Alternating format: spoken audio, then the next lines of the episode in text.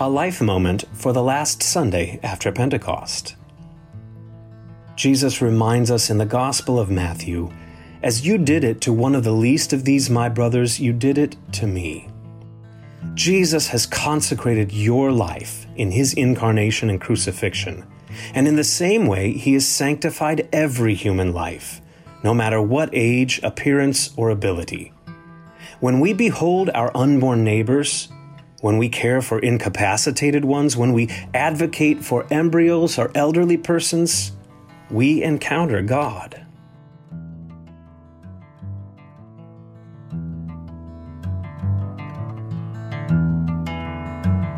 This has been a Life Moment. Visit LutheransForLife.org to learn more.